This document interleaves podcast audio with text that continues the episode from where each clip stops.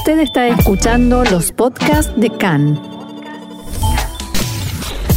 CAN, Radio Nacional de Israel. Hoy jueves 25 de marzo, 12 del mes de Nisan, estos son nuestros titulares. Elecciones 2021. Cerca del final del conteo de votos, el sistema político israelí continúa en un callejón sin salida. La Corte Suprema de Justicia obliga a Netanyahu a respetar el acuerdo de conflicto de intereses en el nombramiento de funcionarios del gobierno. El embajador de Israel en Estados Unidos mantiene conversaciones para que se anule la exigencia de visa de entrada a ciudadanos israelíes.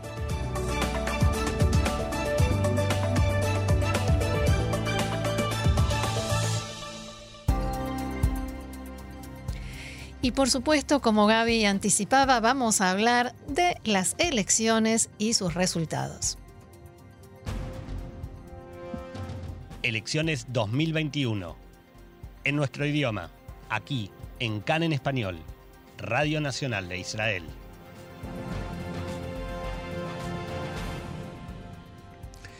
Y comenzamos como estos últimos días, no, no como siempre, como estos últimos días. no como este último año. Exactamente, con información relacionada con lo que fueron las elecciones y con cómo sigue la situación. La Comisión Nacional Electoral informó esta mañana sobre un cambio en la situación de los escaños con que cuenta cada partido a medida que avanza el conteo de los votos y se acerca al final. El partido árabe RAM perdió un escaño y bajó a cuatro en total y Meretz subió a seis.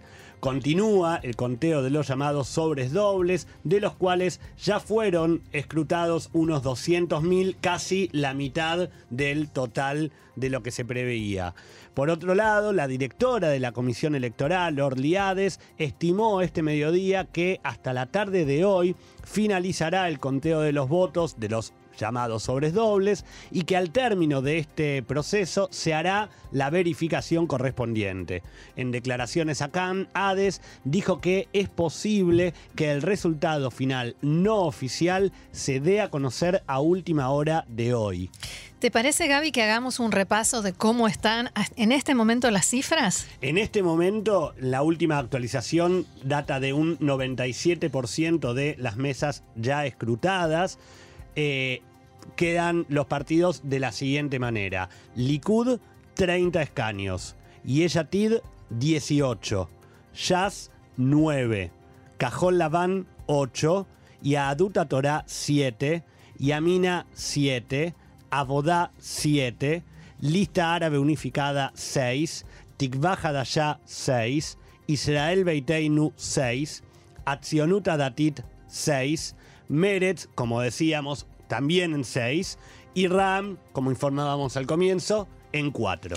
En un ratito nada más vamos a analizar qué significa esto, pero seguimos con la información. El titular del partido Atzionuta Datit, Bezalel Smotrich, descartó la posibilidad de que se forme un gobierno de derecha con el apoyo externo del partido árabe Ram y llamó a Guidon Saar y Naftali Bennett a sumarse a una coalición de derecha. Smotrich escribió en su cuenta de Facebook que, abro comillas, quienes apoyan el terrorismo y niegan el derecho a la existencia del Estado de Israel como Estado judío no son aliados legítimos para ningún gobierno. Smotrich llamó al titular de Yamina Bennett y al de Tikvah Hadashah Saar a dejar de lado las cuestiones personales y entrar a un gobierno de derecha. Abro comillas nuevamente, ellos deben respetar el resultado democrático, unirse a un gobierno nacional y de derecha y sacar al país del pozo, escribió Bezalel Smotrich.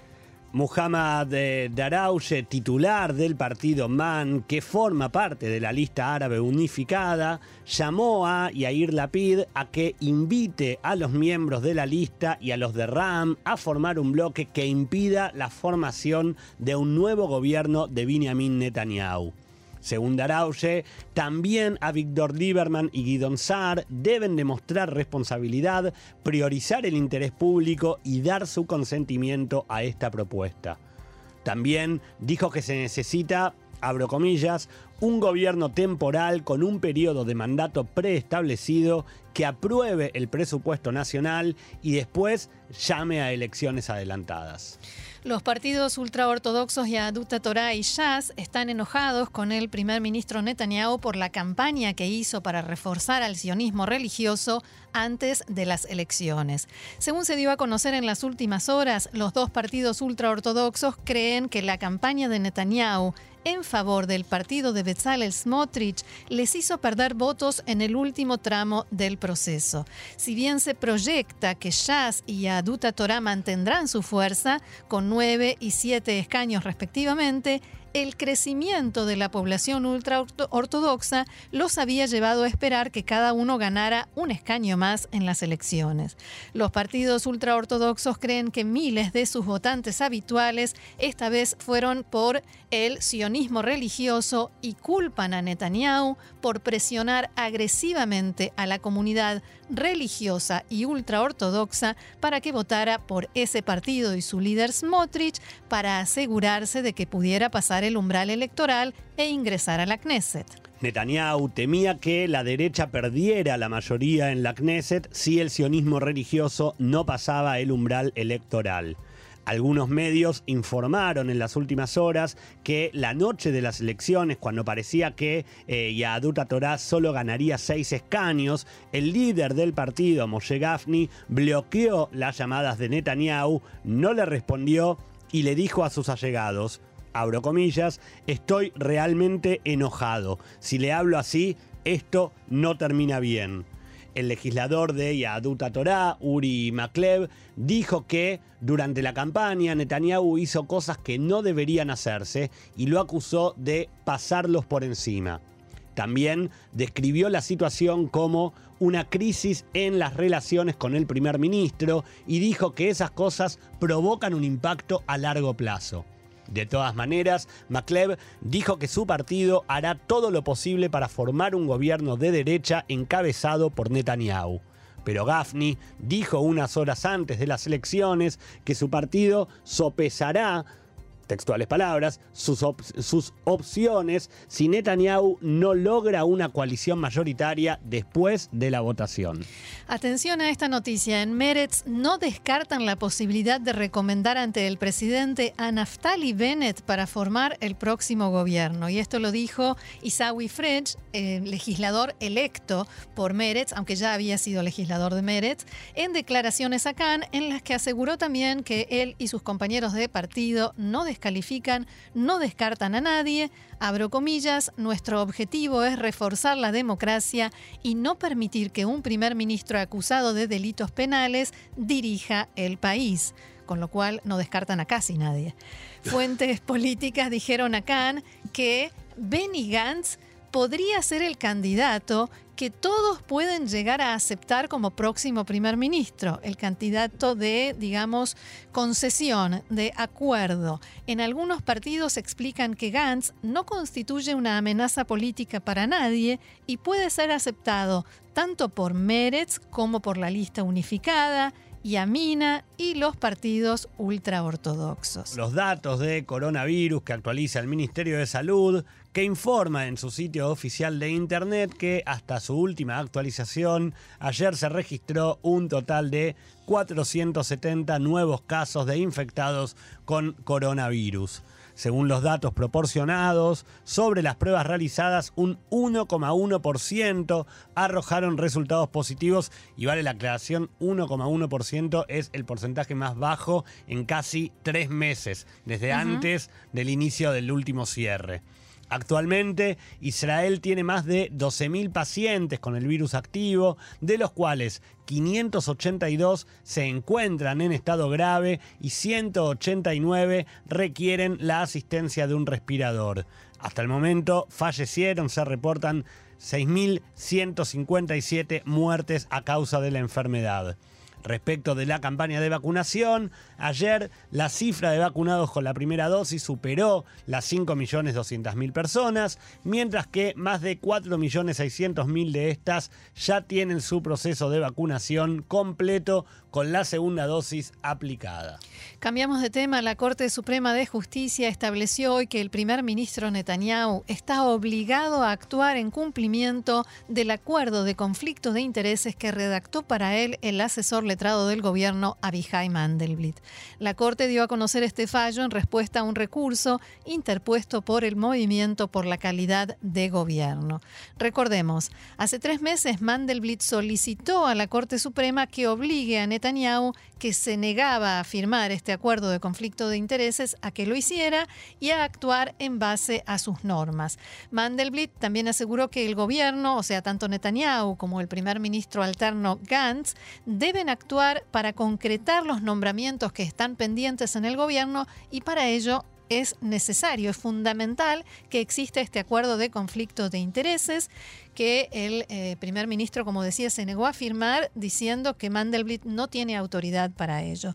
Esta decisión, eh, en, en, la decisión que se dio a conocer hoy, el tribunal advierte que esta situación en la que el primer ministro desempeña el cargo mientras está pendiente una acusación en su contra por delitos graves es excepcional y requeriría más que cualquier otra que se apegue al acuerdo de conflicto de intereses.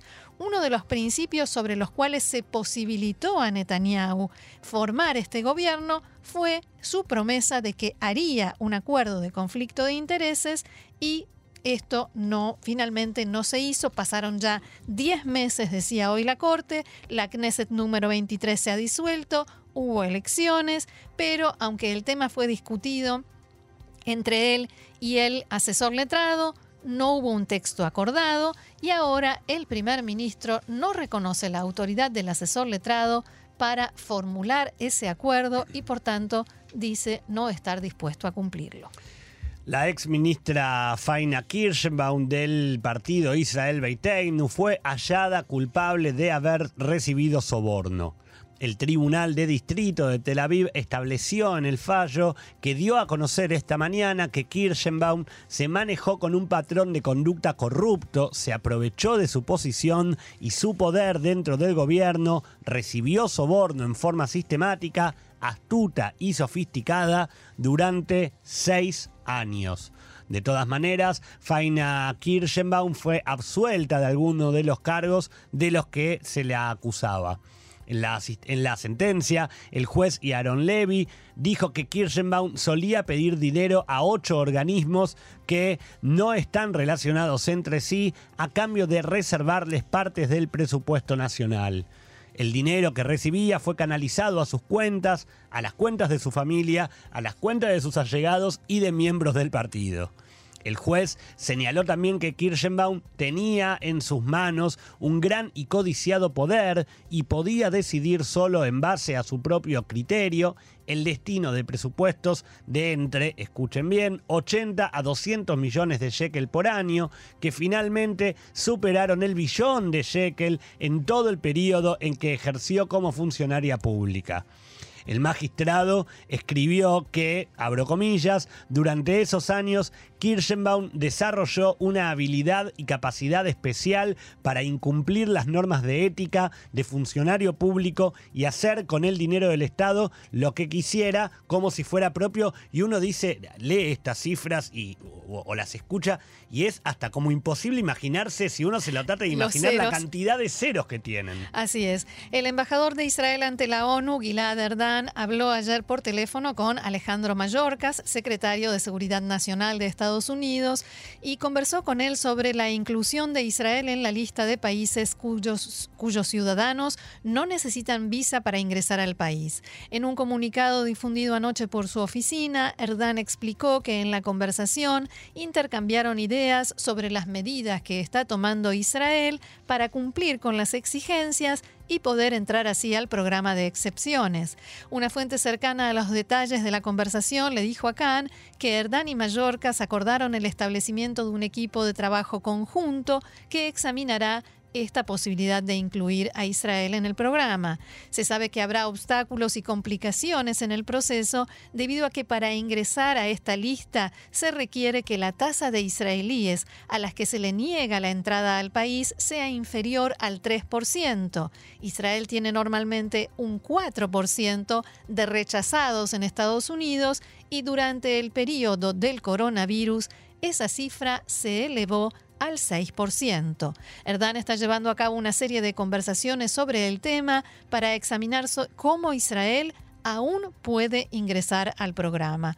Una de las opciones sería una primera etapa con alivio de las restricciones a israelíes, pero para ello se requiere la aprobación del gobierno y el Congreso norteamericanos.